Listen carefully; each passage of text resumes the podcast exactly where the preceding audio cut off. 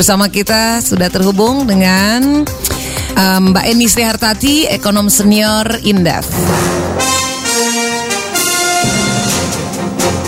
Tadi kita juga udah sempet uh, diskusi itu sama Komisi 6 DPR RI Mbak Eni. Ya tentang hal ini. Jadi uh, ya. dia langsung mendapat kayaknya keluhan dari konstituen di bawah ya tentang bagaimana sulitnya meskipun ada kucuran dana tapi dipersulit semua gitu untuk UMKM. Jadi ya. uh, gimana Mbak ini melihat kan memang saya uh -huh. gini ya. Uh -huh. Ini bukan persoalan uh, dipersulit tapi juga keseriusan.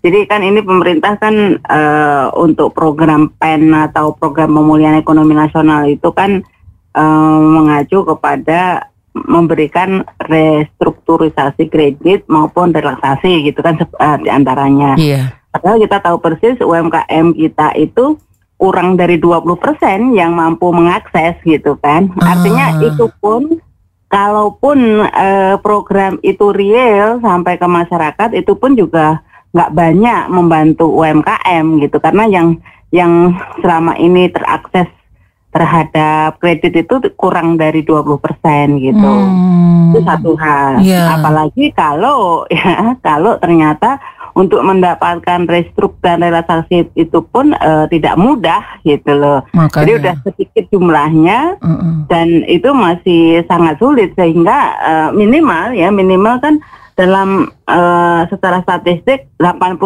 dari UMKM yang ada itu memang tidak mendapatkan uh, program fasilitasi atau mm-hmm. uh, apa pun dari pemerintah gitu. Kalau mm-hmm. uh, jalurnya gitu kan, mm-hmm. kalau jalur uh, apa mitigasi ataupun uh, cara fasilitasi pemerintah dalam uh, berdampak dari COVID ini hanya melalui skema itu. Gitu. Mm. Uh, iya iya nah, iya. iya.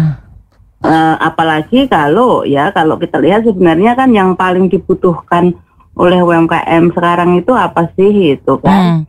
Jadi dengan adanya pandemi ini kan mereka kesulitan untuk mendapatkan uh, permintaan. Jadi kan uh, daya beli masyarakat yang menurun dan juga kesulitan bahan baku, kesulitan uh, pemasaran, distribusi dan sebagainya gitu okay. kan. Nah, Tapi itu kan ada ini kucuran kredit menjamin uh, 100 triliun rupiah kata Menkyu untuk UMKM. Iya. Itu iya. harusnya membantu tapi gimana? Iya, jadi kan uh, yang menjadi persoalan salah satu mungkin tadi juga sudah disampaikan ya di dari Komisi 6 mm -hmm. bahwa uh, kur, masih kurang dari uh, 20% yang mendapat yang terrealisasi gitu. Jadi kemarin kalau kita Oh, penyerapannya lihat, ya. Hmm. Hmm, hmm. Jadi yang dari program-program yang ada itu uh, bahkan mungkin uh, iya. baru sekitar 10 persen gitu. Hmm. Jadi satu sisi ya dari seluruh program itu yang menyasar itu kan kurang dari 20 persen dari UMKM yang ada. Hmm. Nah dari program itu pun yang terrealisasi kurang dari uh, baru sekitaran 10 persen kira-kira begitulah. Jadinya kan artinya dari seluruh ya. UMKM hmm. yang ada ini ya hanya sekitar berapa persen gitu kurang dari lima persen secara keseluruhan gitu yang uh, mendapatkan apa solusi dari persoalan dampak dari COVID ini gitu. Hmm. Itu kita tahunya gini loh, jadi UMKM tuh ramenya hanya dagangan politik doang gitu, tapi sepi ya, dalam kalau, upaya pengembangan.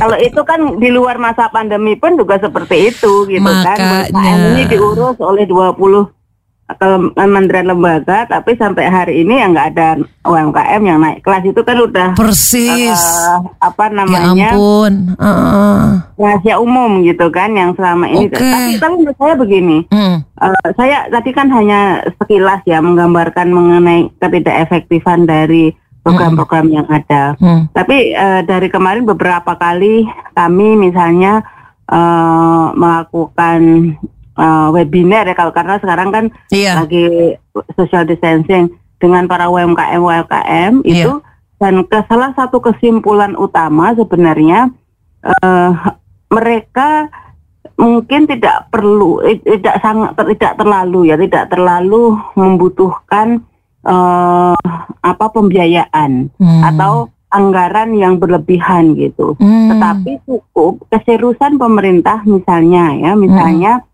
dalam hal apa? Dalam hal memacu permintaan terhadap produk-produk mereka. Katakanlah ya, katakanlah Ah. pemerintah kan mempunyai banyak anggaran, misalnya dalam hal belanja barang. Hmm. Pemerintah ini kan eh, luas, dari dari pemerintah pusat sampai seluruh pemerintah daerah. Iya, bener. Kalau seluruh pengadaan itu mengutamakan ya mengutamakan eh, produk-produk dalam negeri atau atau bahkan kalau daerah ya produk-produk daerah itu sudah sangat menolong UMKM Hmm. gitu. Jadi UMKM eh, tidak perlu diberikan katakanlah gelontoran dana pun kalau ada barang kalau ada Permintaan. Hmm. ya yang membeli barang-barangnya mereka sudah akan bisa menolong dirinya sendiri gitu. Hmm, gitu harus dibangun. Ini, ini yang yang ah, ah, yang kita sayang eh, Ba- malah dengan era pandemi ini kan juga eh, penyerapan anggaran dari pemerintah sendiri kan juga kecil gitu Iya, kan. iya, iya. Sehingga ini yang Hmm. sebenarnya ya daripada dengan mekanisme karena kan gini ya kita kan Hmm. eh, program-program dalam penyelesaian eh, dampak COVID ini rancu menurut saya. Jadi ada Hmm. yang namanya eh apa social safety net gitu atau bansos gitu Mm-mm. dengan yang pemberdayaan. Hmm. UMKM itu mestinya bukan dalam eh apa social safety net tidak hanya men- tidak menjadi eh, program bantuan sosial Mm-mm. gitu. Karena yang mereka Hmm. butuhkan itu bagaimana mereka bisa bangun membangun usahanya gitu. Jadi Oh, Oke. Artinya kalau memang ini program-program perlindungan sosial ya hanya untuk orang miskin. Iya, iya, jadi, iya. jadi kalau seolah-olah oh ini kami sudah bantu kok UMKM bantuannya ternyata bansos Iya, gitu iya, kan. iya, iya. Ya nggak akan endang, bukan itu yang mereka butuhkan. Lo ini gitu. kalau mau bantu kok nggak lihat kebutuhannya apa ya? Hmm. Iya, jadi Baiklah. jadi itu penting gitu. Itu penting supaya ada efektivitas Hmm. dari program-program yang selama ini disusun gitu. Hmm. Baiklah, baiklah Mbak Eni. Makasih ya Mbak Eni. Sampai jumpa lagi. Salah. Demikian Mitra Idola Eni Sri Hartati, Ekonom Indef.